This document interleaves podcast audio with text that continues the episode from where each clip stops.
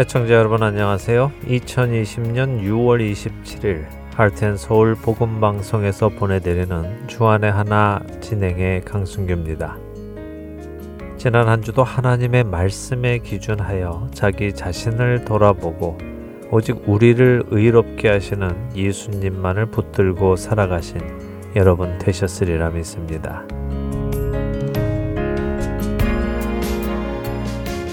세상에는 역사를 바꾼 큰 사건이나 인물 또한 발명품들이 있죠. 1705년 토마스 뉴커먼이라는 사람이 발명한 증기기관은 60년 후 제임스 와트라는 사람을 통하여 개량이 되면서 산업혁명을 가지고 왔습니다. 이때부터 많은 기계들이 발명되기 시작하며 인류는 그 전에 어느 때와도 같지 않은 기술의 혜택 속에서 살게 되었습니다. 개인 컴퓨터의 발명, 스마트폰의 발명도 온 세계의 사람들에게 영향을 끼쳤지요. 그러나 이 모든 인류 역사에 변화를 준 사건이나 사람, 그리고 발명품도 예수 그리스도께서 이 땅에 오셔서 하신 일과는 비교할 수 없습니다. 왜냐고요? 그분은 죽은 자를 살리시는 놀라운 일을 하셨기 때문입니다. 그 일은 어느 누구도 한 적이 없고 앞으로도 할 수 없는 하나님의 고유 영역이기 때문입니다. 오직 하나님께 권세를 받으신 하나님의 아들이신 예수 그리스도께서만 하실 수 있는 일이었습니다. 그분께서 이 땅에 오셔서 십자가에서 죽으시고 부활하시고 승천하심으로 죄 속에서 죽어가던 모든 사람은 믿음으로 의에 이르게 되었습니다. 더 이상 사망 안에 갇혀 있지 않게 되었고 영원한 생명을 얻게 되었지요. 뿐만 아니라 이 땅에서 무엇을 위해 살아가야 할지에 대한 변화까지 주셨습니다. 여러분은 그분이 주신 영향 아래에 살아가고 계십니까? 첫 찬양 함께 하신 후에 말씀 나누겠습니다.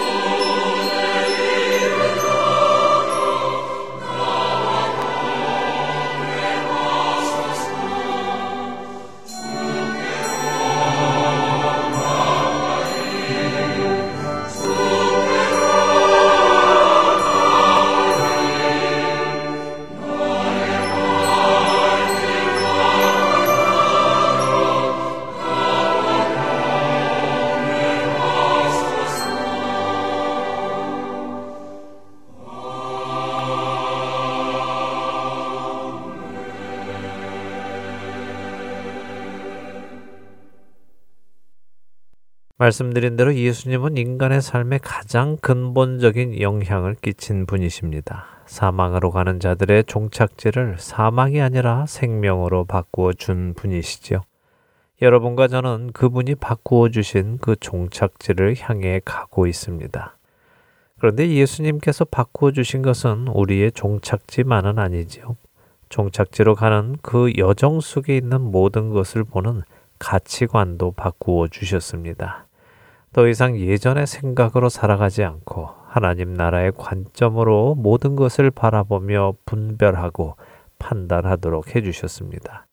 그렇게 우리는 이제 예전의 생각을 버리고 하나님 나라의 관점으로 생각하며 살아가야 하는데요. 이것을 깨닫지 못하고 예전의 생각을 가지고 하나님의 인도하심을 받으며 살아가다 보면 우리는 많은 문제를 만날 수밖에 없게 됩니다. 조금 더 쉽게 예를 들어 말씀드려 볼까요? 여러분은 복이 무엇이라고 생각하십니까? 국어사전을 찾아보면 복을 두 가지로 설명을 합니다. 첫째는 삶에서 누리는 좋고 만족할 만한 행운 또는 거기서 얻는 행복이라고 설명하지요. 둘째는 나에게 배당되는 몫이 많은 것을 비유하여 이르는 말이라고 설명을 합니다. 국어사전이 설명하는 복의 개념은 결국 세상 사람들이 생각하는 복의 개념이겠지요. 그러니까 세상에서 말하는 복은 삶에서 누리는 좋고 만족할 만한 일들인데, 그렇게 누리고 만족할 만한 일들은 나에게 배당되는 몫이 많을 때 일어나는 것으로 이해하면 될 것입니다. 쉽게 정리하면 나의 소유가 많아지고 넉넉해지고 충분해지고 내가 누리고 만족해하는 상태가 되는 것, 그것이 복이라고 세상에서는 말하고 있는 것입니다. 그래서 복권에 당첨이 되면 큰 돈을 상금으로 받는 것이죠. 그 사람의 소유가 많아지고 넉넉해지고 충분해져서 마음껏 누리고 만족해하는 상태가 되게 해주니까 말입니다. 그런데 성경도 이것을 복이라고 할까요?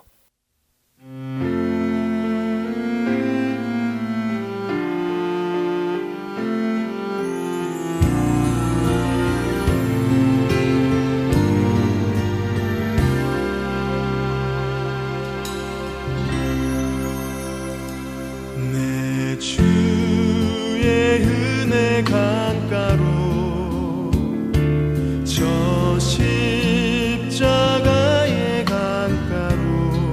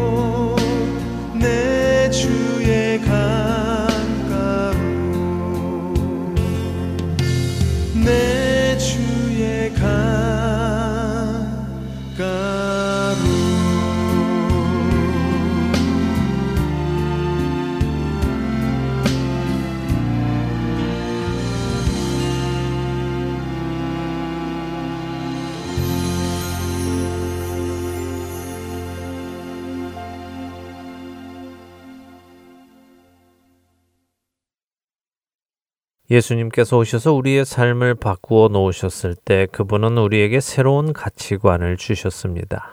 그러나 우리가 여전히 세상의 가치관을 가지고 예수님을 좇으려면 여러 가지 문제를 만나게 된다고 말씀드렸습니다.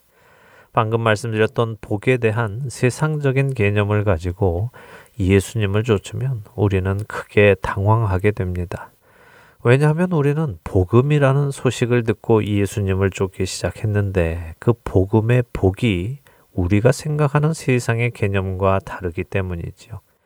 내가 많은 것을 받아서 누리고 충분하게 가져서 만족해질 것을 기대하고 예수님을 쫓았는데 예수님의 복음은 그렇게 이 땅에서 주어지는 물질적인 풍요가 아니라는 것을 알게 된다면 당연히 당황스럽지 않겠습니까? 실제로 예수님 믿으면 모든 일이 잘 풀리고 부자가 된다고 해서 믿었는데 다 거짓말이라며 교회를 다니지 않겠다고 말하는 사람을 본 적이 있습니다. 또 11조를 많이 하면 내 수입이 많아진다고 해서 11조를 내었는데 수입이 늘지 않았다면서 그동안 낸 11조를 돌려달라고 하는 사람도 본 적이 있습니다. 이런 일이 일어나는 이유는 그들이 생각한 복과 예수님께서 말씀하신 복이 달랐기 때문이죠. 같은 단어를 사용했지만 그 의미는 전혀 다른 것이었습니다. 여러분은 어떠십니까? 여러분이 생각하시는 복은 예수님께서 말씀하신 복과 같은 복입니까? 그래서 그 복을 얻기 위해 예수님을 따르고 계십니까? 어쩌면 우리는 이렇게 말할지도 모릅니다. 세상에서 이야기하는 복은 세상적인 물질적인 풍요이지만 성경에서 말하는 복은 영적인 풍요를 말하는 것이라고요. 어떠십니까? 동의하십니까? 혹시 예수님도 그렇게 말씀하셨을까요? 예수님은 복에 대해서 무엇이라고 말씀하셨을까요? 복에 대한 우리의 개념이 예수님께서 말씀하신 개념과 같아야 할 것입니다.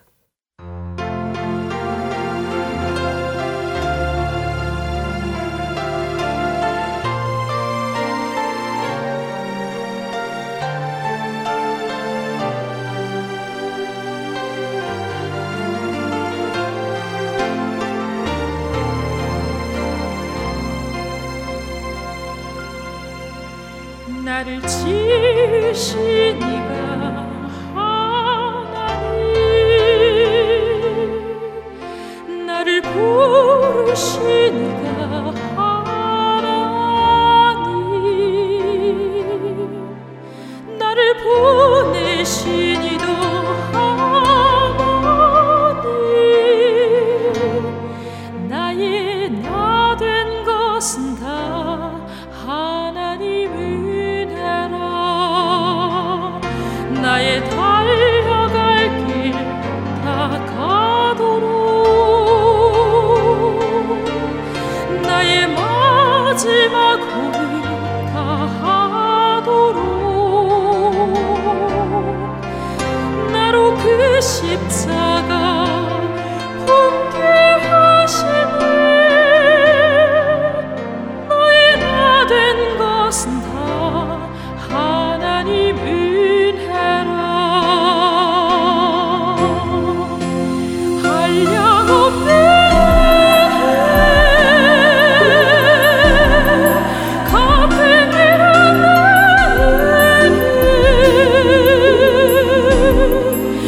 삶을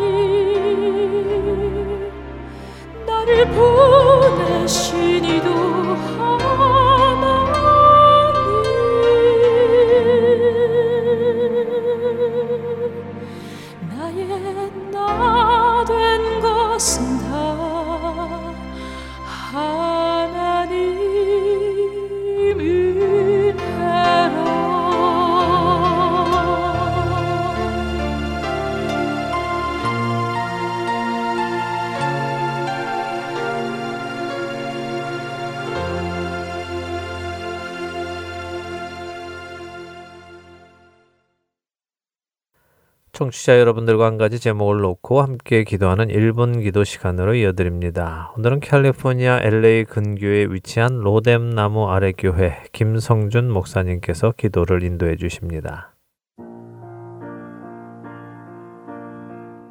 애청자 여러분 안녕하세요. 하트 앤 서울 복음방송 1분 기도 시간입니다.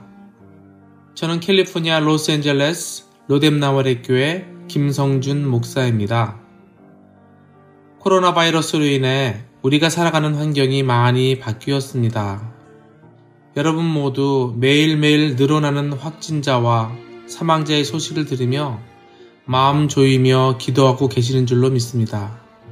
오늘은 미국 전역에서 일어나고 있는 인종 갈등으로 불거진 플로이드 죽음 후의 시위를 통해 일어나고 있는 공권력과 시민들 간의 분쟁이 잘 해결되어지기를 기도해 주시고 이 나라를 이끌어가는 정치 지도자들이 지혜롭게 이 문제를 잘 이끌어갈 수 있도록 기도해 주시기를 부탁드립니다. 아울러 많은 상점들이 약탈을 당했는데 한인이 운영하는 상점들도 많이 약탈당하고 고통을 당하고 있다고 전해 들었습니다. 이 일이 길어지지 않게 하시고 조속히 해결되어질 수 있도록 기도해 주시기를 기도 부탁드립니다. 주님이 주시는 평안만이 이 문제를 해결할 수 있을 줄로 아는데 우리 주님이 이 땅을 고치시고 하나님의 공의가 이 땅에 드러나게 하여 주시옵소서. 우리 믿는 자들만이라도 더욱 깨어 하나님의 음성에 더욱 귀를 기울이게 하옵소서.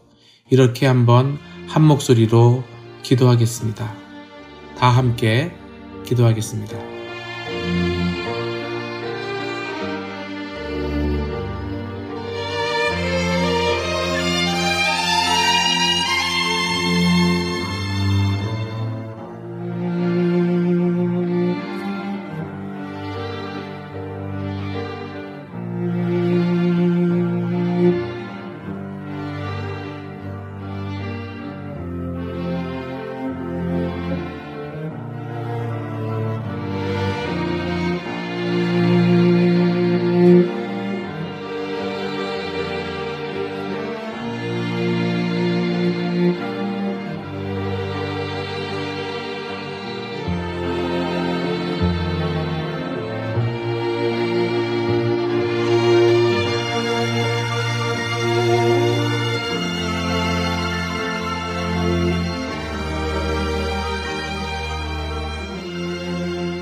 제가 마무리 기도하겠습니다.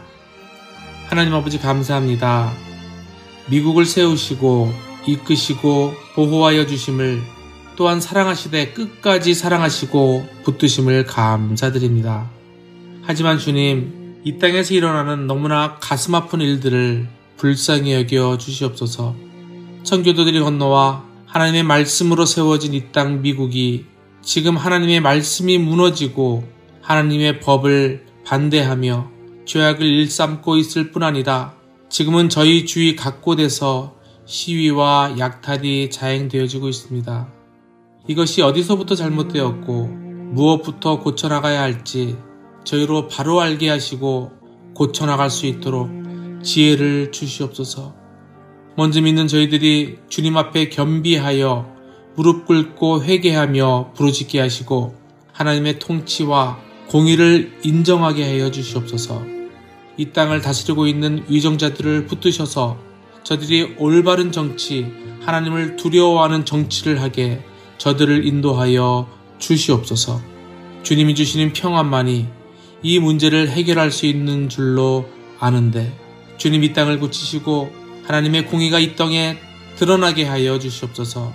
주님을 믿는 저희들이 깨어서 기도와 회개함으로 더욱 살아있게 하시고 깨어있게 하셔서 주의 음성을 바로 듣고 바로 분별할 수 있게 하여 주시옵소서. 이 땅의 그리스도인들과 교회들이 언제나 주 예수 그리스도의 이름만을 선포하고 나아갈 수 있도록 기름 부어주시고 주의 이름으로 강하고 담대하게 구원의 완성을 향하여 천국을 향하여 하루하루를 살아갈 수 있도록 도와주시옵소서. 예수님의 이름으로 간절히 기도드리옵나이다. 아멘.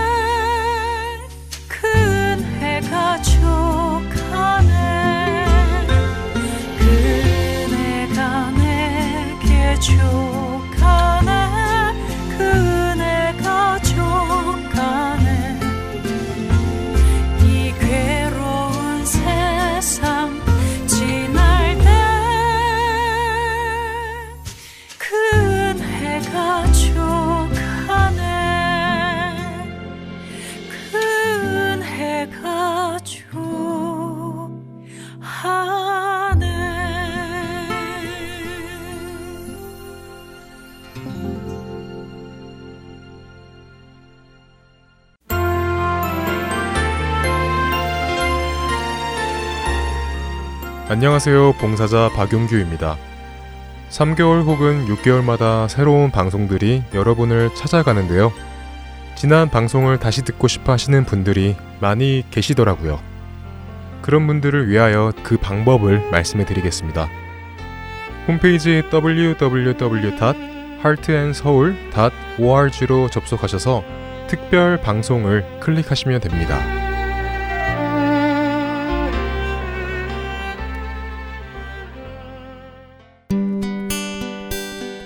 기쁜 소식 사랑으로 땅끝까지 전하는 하랜소.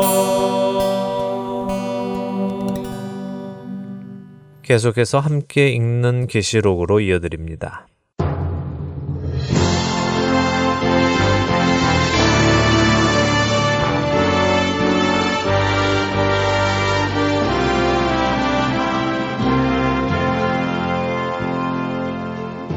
여러분 안녕하세요. 우리 성도들이 겪을 미래의 약속이 담긴 책 요한계시록을 공부하는 시간입니다. 함께 있는 계시록 진행의 김명아입니다. 네, 안녕하세요. 강승규입니다. 지난 시간에 요한계시록 5장을 다 보았습니다. 정말 감격적인 모습을 사도 요한이 보았어요. 네. 보좌에 앉으신 하나님의 오른손에 들려있는 성도들의 구원의 구체적인 기록, 그 기록을 유다의 사자이신 예수님께서 취하시는 장면을 보았습니다. 네. 그런데 그 유다의 사자이신 예수님의 모습이 살육당한 어린 양의 모습으로 나타나심으로 왜 그분이 이 두루마리를 열 수 있는 자격이 있으신지도 명확하게 보여주셨고요. 그렇습니다. 그분이 피로 하나님의 성도들을 노예의 신분에서 사서 하나님께 드리신 분이시기에 그분이 구원의 완성의 약속이 담긴 두루마리를 취하시고 이제 그 일을 마무리하시려는 분위기를 보여주시면서 천군 천사 온 세상의 피조물까지도 이날을 기다렸던 것 같이 큰 소리로 찬양하는 장면을 보았습니다. 이런 사실들을 알고 나면 로마서 8장의 말씀들이 이해가 되지요. 피조물이 하나님의 아들들이 나타나는 것을 고대한다고 하시고 피조물도 함께 탄식하며 고통을 겪고 있고 사망의 종으로 살던 자들이 해방되어서 하나님의 영광의 자유에 이르게 된다는 이런 말씀들이 이해가 되는 것입니다. 한번 읽어보시기 바랍니다. 예전에 이해하시던 것보다 더 깊이 이해하실 수 있을 것이라고 믿습니다. 자, 이제 요한계시록 6장에를 들어가야 할 텐데요. 여기서부터 이제 사람들이 특별히 어려워하는 예언의 이야기들이 나옵니다. 일곱인을 하나하나 떼면서 일어나는 일들인데요. 많은 상징들이 담겨 있어서 그렇죠. 네, 저도 여기서부터는 이 말들의 색깔이 의미하는 것은 뭐지? 그 말을 탄 사람은 누굴까? 이런 생각을 하다가 머리가 어지러워져서 읽는 것을 여러 번 포기하게 되더라고요. 예, 우리가 어떤 글을 읽는데 그 글이 무슨 의미인지를 모르면 읽다가 멈추게 되죠. 의미도 없고 지루해지고 답답하니까요. 자, 그런데요, 이 예언의 말씀을 한 단어 한 단어 이게 무슨 의미인가 따지고 읽지 말고요. 전체적인 그림으로 보면요, 이해하기가 쉽습니다. 그리고 또 한 가지 드리고 싶은 말씀이 있습니다. 그것은 계시록을 잘 이해하려면 성경의 여러 부분도 잘 알고 있어야 한다는 것입니다. 지난 시간에도 말씀드렸지만 하나님은 어떤 일을 하실 때 느닷없이 갑자기 하시는 분이 아니십니다. 그분은 충분한 시간을 가지고 하나님의 백성들이 알아듣게 하시고 또 세상에도 충분히 하나님을 알 수 있는 시간을 주시고 듣고 회개할 시간을 주시는 분이십니다. 성경에서도 하나님은 오래 참으셔서 모든 사람들이 회개하여 구원에 이르기를 원하신다고 하시잖아요. 맞습니다. 베드로후서 3장 9절에 오직 주께서는 너희를 대하여 오래 참으사 아무도 멸망하지 아니하고 다 회개하기에 이르기를 원하신다고 하시죠. 그래서 제가 드리려는 말씀은 이것입니다. 요한 계시록에만 관심을 가지고 있으면 이 계시를 이해하기가 어렵다는 것입니다. 그러나 성경 전체에서 하나님께서 지속적으로 말씀하고 계시는 미래에 대한 내용, 그 내용을 잘 알고 있으면 요한 계시록을 이해하기가 그리 어렵지 않다는 말씀을 드리려는 것입니다. 특별히 다니엘서, 이사야서, 에스겔서, 또 예수님의 복음서의 말씀, 바울의 서신 이런 것들을 전체적으로 이해하고 있으면서 계시록을 볼 때에 모든 조각이 잘 맞추어집니다. 조금 전에 말씀드렸듯이 하나님께서는 어느 날 갑자기 사도 요한에게만 미래에 대한 계시를 해주신 것은 아닙니다. 이미 구약의 선지자들을 통하여 미래에 대한 계시를 반복적으로 해주고 계시죠. 그리고 그 계시는 시간이 흐를수록 구체화되어져 갑니다. 제가 하나님의 오른손에 들려있던 두루마리가 다니엘서에 주어졌던 마지막 때에 관한 계시가 봉해져 있는 것이라고 말씀드렸잖아요. 네. 다니엘서 마지막 장인 12장에서 천사가 이 말을 마지막 때까지 간수하고 봉해놓으라고 했죠. 그렇습니다. 그 말은 다니엘서에도 이 마지막 때에 대한 계시가 기록되어 있다는 말입니다. 그래서 오늘은 요한계시록 6장에 들어가기 전에 도움이 될 사전 지식을 조금 나누려 합니다. 성경을 많이 공부하신 분들은 이미 아실 것입니다. 다니엘서에는 여러 가지 계시가 기록되어 있죠. 물론 바벨론 포로로 끌려간 다니엘의 믿음에 관한 이야기도 기록이 되어 있지만 미래에 관한 계시가 기록되어 있습니다. 특별히 다니엘서의 경우 근동 지방의 패권을 누가 가질 것인가, 누가 나타나서 다스릴 것인가 하는 가까운 시기에서부터 마지막 날까지의 예언이 담겨져 있습니다. 이 예언을 우리가 잠시 살펴보고 계시록으로 넘어가도록 하죠. 다니엘 7장을 표시기 바랍니다. 사실 다니엘 2장에 보면 누부갓네살 왕이 꿈을 꾸는 장면이 있는데요. 큰 신상의 꿈 말씀이시군요. 네. 머리는 순금, 가슴과 팔은 은, 배와 허벅지는 놋, 그리고 다리는 철로 된 신상이요. 맞습니다. 바로 그 꿈이지요. 그 꿈 역시 미래의 계시가 담겼습니다. 그 꿈 끝에는 발가락에 집중이 되는데요. 발가락이 10개잖아요. 그런데 그 10개가 철로 만들어진 다리에서 이어지는데 발가락은 철로만 된 것이 아니라 진흙과 섞여 있다고 했습니다. 그래서 이들이 하나 같지만 섞이지는 않는다고 하시죠. 바로 이러한 때에 손대지 아니한 돌이 산에서 나와서 쇠와 녹과 진흙과 은과 금을 부서뜨리는데 이것은 하나님께서 이 모든 나라를 치고 멸망시킨 후에 영원히 망하지도 않고 다른 백성에게 국권이 돌아가지도 않는 나라를 세우시는 계시다 하고 설명을 해줍니다. 그리고 이제 7장에 가면 다니엘이 본 환상이 나오는데요. 그는 4마리의 짐승이 나오는 것을 하나하나 봅니다. 첫째 짐승은 사자와 같고 두 번째 짐승은 곰과 같았습니다. 세 번째 짐승은 표범 같아 보이지요. 그런데 이 4번째 짐승은 무슨 짐승인지 알 수는 없지만 너무 두렵게 생겼다고 했습니다. 그래서 다니엘 선지자는 이 4번째 짐승에 대해서 더 알고 싶어졌습니다. 그 장면을 우리가 좀 읽어보겠습니다. 다니엘서 7장 19절에서 22절까지 한 절씩 천천히 읽어보겠습니다. 네, 다니엘서 7장 19절에서 22절 읽겠습니다. 여러분도 함께 한 절씩 읽어가시기 바랍니다. 이에 내가 넷째 짐승에 관하여 확실히 알고자 하였으니 곧 그것은 모든 짐승과 달라서 심히 무섭더라. 그 이는 쇠요, 그 발톱은 노시니 먹고 부서뜨리고 나머지는 발로 밟았으며 또 그것의 머리에는 10뿔이 있고 그 외에 또 다른 뿔이 나오매 세 뿔이 그 앞에서 빠졌으며 그 뿔에는 눈도 있고 큰 말을 하는 입도 있고 그 모양이 그의 동류보다 커 보이더라. 내가 본즉 이 뿔이 성도들과 더불어 싸워 그들에게 이겼더니 옛적부터 항상 계신 이가 와서 지극히 높으신 이의 성도들을 위하여 원한을 풀어주셨고 때가 이르매 성도들이 나라를 얻었더라. 자, 이 4번째 짐승에 관한 기록이 있습니다. 정리를 해보지요. 이 짐승들은 세상에서 일어날 왕이라고 우리가 읽지는 않았지만 17절에 말씀하십니다. 그러니까 이 4번째 짐승도 세상에서 일어날 왕을 비유한 것인데요. 그는 그 전에 모든 왕들과 달라서 아주 무섭다고 합니다. 그래서 먹고 부서뜨리고 발로 밟는다고 하지요. 그리고 이 짐승의 머리는 뿔이 있다고 합니다. 네, 10뿔이 있는데 또 다른 뿔이 나와서 앞에 있던 10뿔 중 3뿔이 빠지네요. 그렇습니다. 그러니까 그 짐승으로부터 나오는 뿔들이 10개가 있는데 그 중에 새로운 뿔 하나가 나오면서 앞에 뿔 3개는 빠짐으로 힘을 잃습니다. 그런데 이 새로 나온 뿔은 눈도 있고 큰 말을 하는 입도 있고 그 모양도 다른 뿔보다 크다고 하지요. 이상하게 생겼을 것 같아요.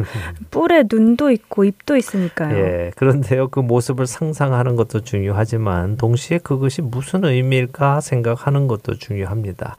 그러니까 뿔이 이상하게 생겼네. 무슨 뿔에 눈이 있고 입이 있을까? 이런 생각을 하기보다 지금 이것은 세상에서 나오는 왕, 어떤 권력을 이야기하고 있는 것이니까 그런 의미에서 보면 이런 생각을 해보는 것입니다. 왜 뿔에 눈이 있을까? 왜 뿔에 큰 말을 하는 입이 있을까? 이것은 다 무슨 의미일까 생각해 보는 것입니다. 그러네요. 그럼 무슨 뜻이 있을까요? 눈이 있다는 것은 무언가를 본다는 거 아닐까요? 네. 분명 다른 뿔들도 어떤 왕이나 세력이라면 눈이 있는 것은 당연할 텐데 이 뿔만 유별나게 눈이 있는 것을 이야기하고 또 큰 말을 하는 입도 있다는 것을 지적한다면 말이에요. 좋은 생각입니다. 그렇게 성경을 읽어 나가야 하지요. 분명 사람이라면 있는 눈과 입을 특별히 이 새로 나온 뿔에게 있다고 표현을 한 것을 보면 이 뿔이 가지고 있는 눈과 입은 특별한 것을 이야기하는 것이겠구나 추측할 수 있죠. 특별히 여기 큰 말은 아주 대단한 것, 놀라운 것을 의미합니다. 그러니까 우리는 이렇게 이해할 수 있습니다. 네 번째 짐승에게 나오는 이 새로운 세력은 놀라운 것을 보여주고 놀라운 말을 할 것이다 라고 말입니다. 그렇게 이해도 되겠네요. 네, 바로 이 세력이 어떻게 합니까? 성도들과 더불어 싸웁니다. 그런데 싸워서 이깁니까? 아니면 집니까? 성도들과 싸워서 성도들을 이기네요. 네. 마음이 안 좋은데요. 성도들이 세상과 싸워서 이겨야 되는데 성도들이 지니까 참 기분이 안 좋습니다. 네, 지면 기분 나쁘지요. 그런데 걱정하지 마십시오. 22절에 옛적부터 항상 계신 이가 와서 지극히 높으신 이의 성도들을 위하여 원한을 풀어주셨고 때가 이르매 성도들이 나라를 얻었다고 하십니다. 복수를 해주시는 것이군요. 그렇습니다. 자, 옛적부터 항상 계신 이가 오신다고 하시지요. 그분이 지극히 높으신 이의 성도들을 위하여 원한을 풀어주신다 고 하십니다. 누가 오셔서 누구의 백성의 원한을 풀어주신다고 하시는 것 같습니까? 예수님이 오셔서 하나님의 백성의 원한을 풀어주실 것이라고 말씀하시는 것 같아요. 네, 예수님이 오신 것을 아는 우리는 쉽게 이것을 이해할 수 있죠. 그러나 아직 예수님을 모르는 다니엘의 경우는 이해하기 어렵죠. 자, 이 환상에 대한 해석이 그 다음에 기록이 되어 있는데요. 계속 읽어보죠. 다니엘 7장 23절에서 27절입니다. 네. 모신 자가 이처럼 이르되 넷째 짐승은 곧 땅의 넷째 나라인데 이는 다른 나라들과는 달라서 온 천하를 삼키고 밟아 부서뜨릴 것이며 그 열 뿔은 그 나라에서 일어날 열 왕이요 그 후에 또 하나가 일어나리니 그는 먼저 있던 자들과 다르고 또 새 왕을 복종시킬 것이며 그가 장차 지극히 높으신 이를 말로 대적하며 또 지극히 높으신 이의 성도를 괴롭게 할 것이며 그가 또 때와 법을 고치고자 할 것이며 성도들은 그의 손에 붙임바 되어 한 때와 두 때와 반 때를 지내리라. 그러나 심판이 시작되면 그는 권세를 빼앗기고 완전히 멸망할 것이요. 나라와 권세와 온 천하 나라들의 위세가 지극히 높으신 이의 거룩한 백성에게 붙임바 되리니 그의 나라는 영원한 나라이라 모든 권세 있는 자들이 다 그를 섬기며 복종하리라. 네, 정말 설명이 잘 되어 있네요. 그렇습니다. 모신 자, 그러니까 천사가 설명을 해줍니다. 넷째 나라에서 열 왕이 일어나고 그 후에 또 한 왕이 나와서 앞에 세 왕을 복종시킬 것이고 그가 지극히 높으시니 바로 하나님을 말로 대적하고 하나님의 성도들을 괴롭게 한다고 합니다. 또한 때와 법을 고치고자 한다고 하지요. 네, 이 때와 법은 무엇이죠? 네, 때와 법은 하나님의 율법과 절기를 말하는 것입니다. 그러니까 이 왕이 하나님을 대적하고 성도들을 대적한다는 것인데 성도들이 그의 손에 붙임 바 되었다고 하십니다. 하나님께서 성도들이 괴롭힘을 당하도록 허락하셨다는 것이죠. 그렇게 해서 한 때와 두 때와 반 때, 때는 1년을 뜻하는데요. 그럼 1년과 2년과 반년 합쳐서 3년이네요. 평소에 들었던 전 3년 반, 후 3년 반, 환란이라는 말이 생각납니다. 예, 듣기는 많이 들었던 개념이지요. 전 3년 반, 후 3년 반, 7년 환란 이런 이야기 많이 들었는데요. 어쨌든 성경에 적힌 대로만 보면 성도는 3년 반 동안 이 권세 밑에서 고난을 당할 것입니다. 그렇죠? 근데 그것이 영원하지는 않습니다. 심판이 시작되면 그가 권세를 빼앗기고 완전히 멸망당할 것이라고 하시네요. 맞습니다. 그리고 그 권세는 누구에게 갑니까? 지극히 높으신 이의 거룩한 백성에게 주어집니다. 그런 후에는 그 나라가 영원한 나라가 되고 모든 권세 있는 자들이 다 그를 섬기며 복종한다고 하십니다. 자, 그럼 이 일이 언제 일어날까요? 심판이 시작되면 일어난다고 하셨잖아요. 그렇습니다. 심판이 시작되면 일어난다고 하셨죠. 그렇다면 아직은 심판이 일어나지 않았죠. 왜냐하면 아직 성도들에게 이 세상이 주어지지는 않았으니까요.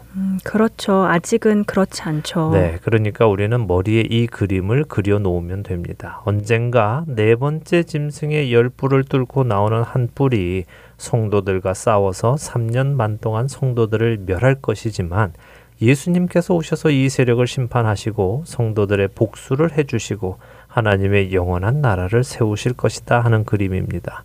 이것은 그냥 보이지 않는 영적인 세상에서 일어나는 일이 아니라 실제적인 세상에서 이루어질 일이라는 것을 생각하시기 바랍니다. 자, 이렇게 다니엘서를 읽어보니까요, 요한계시록의 내용과 많이 닮아 있는 것을 알게 됩니다. 그렇죠? 그러나 이뿐이 아닙니다. 이번에는요, 예수님이 친히 말씀하신 마태복음을 좀 보겠습니다. 마태복음 24장에 가면 예수님께서 제자들에게 예루살렘 성전이 돌 위에 돌 하나도 남지 않고 다 무너질 것이라고 하십니다. 그러자 제자들이 깜짝 놀라지요. 그래서 조용히 와서 묻습니다. 언제 이런 일이 일어날 것입니까? 하고요. 그때 예수님께서 뭐라 하시는지 볼까요? 마태복음 24장 6절에서부터 8절까지 읽어보지요. 네, 마태복음 24장 6절부터 읽겠습니다. 난리와 난리 소문을 듣겠으나 너희는 삼가 두려워하지 말라. 이런 일이 있어야 하되 아직 끝은 아니니라. 민족이 민족을, 나라가 나라를 대적하여 일어나겠고 곳곳에 기근과 지진이 있으리니 이 모든 것은 재난의 시작이니라. 네, 자, 제자들이 언제 이런 일이 있겠습니까? 라고 묻자 예수님이 말씀하십니다. 민족이 민족을, 나라가 나라를 대적하여 일어나겠고 곳곳에 기근과 지진이 있을 것인데 그때 일어난다. 그런데 이 모든 것은 재난의 끝이 아니라 시작이다 라고 말씀하시죠. 그런데요, 이 일은 벌써 일어나지 않았나요? 주후 70년에 예루살렘 성전이 로마에 의해서 완전히 멸망당해서 정말 예수님 말씀처럼 돌 위에 돌 하나도 남지 않았다고 배웠거든요. 네, 물론 그런 일이 있었습니다. 그런데 우리가 기억해야 할 정말 중요한 한 가지를 다시 말씀드릴게요. 지난주에도 말씀드렸지만 하나님은 정말 탁월한 교육자이십니다. 너무 당연한 말이겠죠. 그분은 그분의 백성들을 가르치실 때에 말씀으로만 가르치지 않으십니다. 삶에서 보여주시고 경험하게 하시고 그러므로 인하여 믿음이 실제화되고 우리 삶에 살아있는 믿음으로 심어주십니다. 이를 위해서 하나님은 샘플 혹은 예를 많이 보여주시는데요. 예를 들면 이런 것입니다. 하나님께서 아브라함을 부르실 때 창세기 12장에서 내가 너를 창대하게 하겠다. 너를 축복하는 자는 내가 복을 내리고 너를 저주하는 자는 내가 저주하겠다 하십니다. 그런데 그냥 그렇게 말로만 하시고 끝난 것이 아니라 실제로 아브라함의 삶 속에서 그를 축복하는 자는 복을 받게 하시고 그를 저주하는 자는 저주를 받게 하시며 이것을 아브라함이 보고 경험하게 하시지요. 애굽의 바로왕이나 시날왕 연합군과의 전투, 또 그랄왕 아비멜렉을 통해서 경험하고 알게 하십니다. 이렇게 그의 믿음이 경험을 통하여 세워져 나가죠.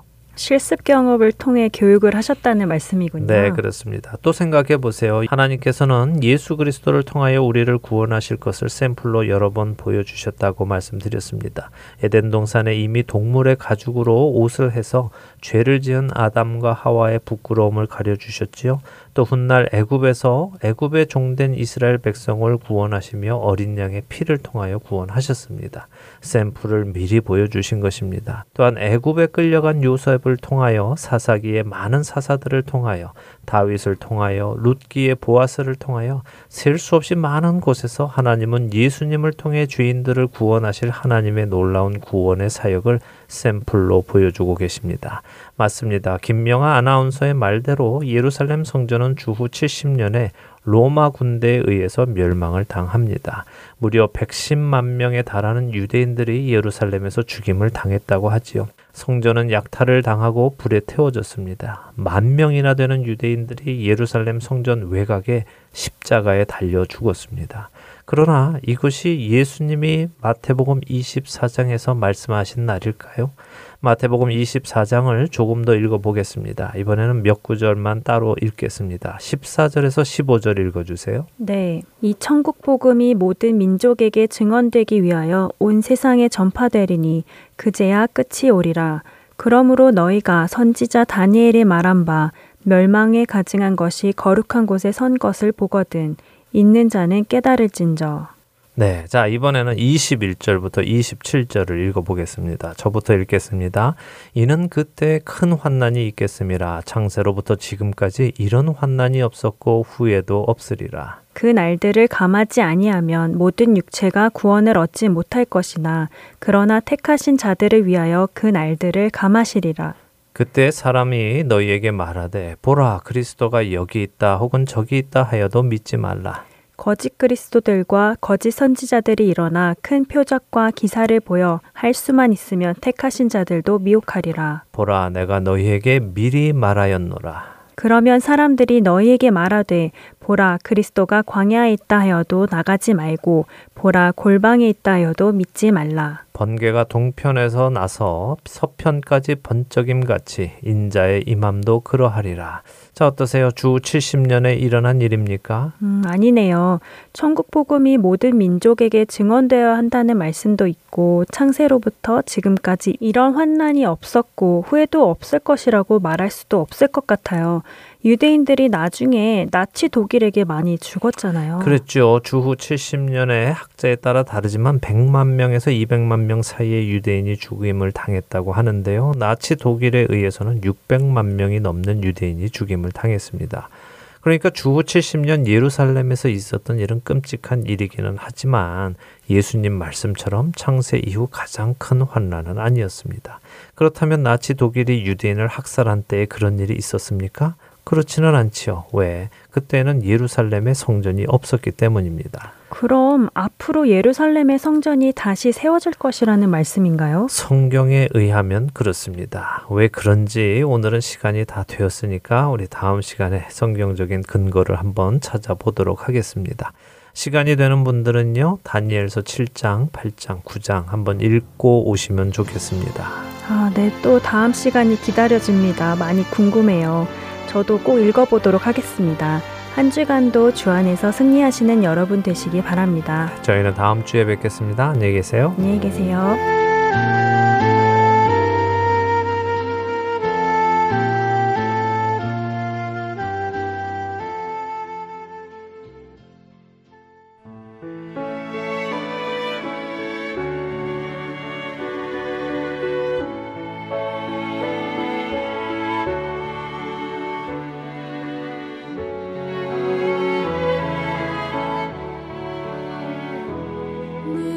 평생에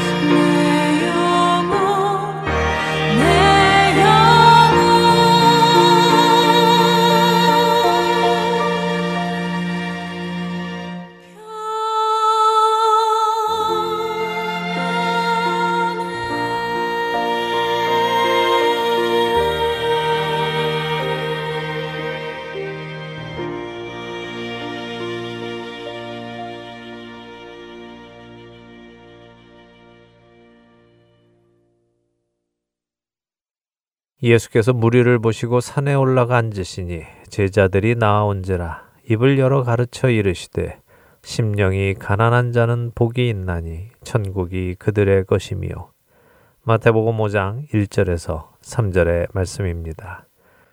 우리가 잘 아는 산상수훈의 시작입니다. 예수님은 산에 오르셔서 무리를 향해 가르치십니다. 그 첫 마디가 바로 복에 관한 것이었습니다. 심령이 가난한 자는 복이 있다. 세상에서는 내게 주어지는 몫이 많아서 넉넉하고 풍족하고 만족할 만한 상태에 있는 것을 복이라고 하는데 예수님은 팔복을 설명하시면서 심령이 가난한 자가 복이 있다고 말씀하십니다. 가난한 것을 국어사전은 살림살이가 넉넉하지 못한 것이라고 설명을 합니다. 그러니 예수님이 말씀하신 복의 개념은 세상의 개념과는 정반대의 개념인 것이죠. 넉넉한 것이 복이 아니라 넉넉하지 못한 것이 복이라고 말씀하시니 말입니다. 우리는 성경의 복이 세상적인 물질의 풍요를 의미하는 것이 아니라 영적인 풍요를 말하는 것일 것이다 라고 생각하기도 합니다만 예수님의 말씀을 들어보면 그것도 아닌 것 같습니다. 예수님은 영적으로 풍요한 자가 복이 있다 라고 하시지 않으셨기 때문이지요. 그분은 심령이 가난한 자가 복이 있다고 하셨습니다. 사실 가난이라고 번역된 포토스라는 헬라어는 한국어가 표현하는 가난보다 훨씬 더 심각한 상태를 의미합니다. 성경의 가난은 스스로 행할 수 있는 아무런 능력이 없어서 파산한 상태를 의미합니다. 거지가 되어 누군가에게 빌어먹어야 생존할 수 있는 상태를 말하지요. 우리가 생각하는 가난, 그러니까 넉넉하지 못한 상태 정도가 아니라 누군가의 도움이 없이는 당장 죽을 수밖에 없는 상태를 말하는 것입니다. 누군가에게 구걸을 해야 하는 상태 말입니다. 예수님은 우리의 심령이 누군가에게 도와달라고 구걸을 하지 않으면 죽을 것 같은 가난한 상태에 있어야 복이 있다고 하십니다. 여러분의 심령의 상태는 어떠십니까? 가난하십니까? 지난주에 저는 여러분들과 누가복음 18장에 나오는 바리새인과 세리의 기도를 나누었습니다. 바리새인의 의의 기준이 어디에 있었는지 나누었지요. 그 바리새인과 세리의 이야기를 다시 한번 기억해 보시기 바랍니다. 그 둘 중 심령이 가난한 사람은 누구였습니까? 바리새인은 왜 심령이 가난하지 않았을까요? 그는 남들과 비교하여 자신이 의롭다고 생각했기에 자기 자신의 심령에 부족한 것이 없다고 생각했기 때문입니다. 반면 세리는 자신의 심령에 하나님의 긍휼하심이 없이는 결코 살 수 없는 가난한 상태인 것을 깨닫고 있었지요. 요한계시록 3장에서 라오디게아 교회를 평가하시던 예수님의 말씀을 기억하십니까? 라오디게아 교회는 자신들을 부자라고 생각했습니다. 그래서 부족한 것이 하나도 없다고 생각했지요. 그들은 자신들이 복이 있는 사람이라고 생각했을 것입니다. 그러나 그런 그들에게 예수님께서는 내 곤고한 것과 가련한 것과 가난한 것과 눈먼 것과 벌거벗은 것을 알지 못하는도다 라고 책망하셨습니다. 사랑하는 할텐서울 복음방송 애청자 여러분, 교만한 사람은 자신에게 무엇이 필요한지를 모릅니다. 자신에게 모든 것이 있다고 생각하고 자신에게 부족한 것이 없다고 생각합니다. 그들은 자신들에게 넉넉함이 있고 풍요로움이 있다고 생각합니다. 그러나 복이 있는 자는 자신이 언제나 주님의 도움 없이는 살 수 없는 사람임을 깨닫고 있는 사람입니다. 잠깐도 나 스스로는 생명을 이어갈 수 없다는 것을 잘 아는 사람입니다. 그래서 언제나 주님 곁에 주님의 도움만을 바라며 그 은혜 안에 거하려는 사람이 복이 있는 것입니다. 예수님께서 이 땅에 오신 이유는 의인을 찾기 위함이 아니었습니다. 스스로가 죄인인 것을 아는 사람들을 찾아 회개시켜 하나님의 자녀가 되게 하시기 위함이었습니다. 여러분은 그 복을 받아 누리고 계십니까? 여러분의 심령은 가난하십니까? 그렇기를 바랍니다. 그래서 세상에서 말하는 복이 아니라 예수님께서 말씀하시는 복이 있는 사람이 되시기를 간절히 소망합니다. 한 주간도 심령이 가난하여 복이 있는 사람이 되시는 저와 애청자 여러분이 되시기를 소원하며 오늘 주안의 하나 여기에서 마치도록 하겠습니다. 함께해 주신 여러분들께 감사드리고요. 저는 다음 주 이 시간 다시 찾아뵙겠습니다. 지금까지 구성과 진행의 강순기였습니다.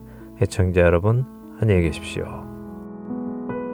날마다 숨 쉬는 순간마다 내 앞에 어려운 일 보내 주님 앞에 이 몸을 맡길 때 슬픔 없네 두려움 없네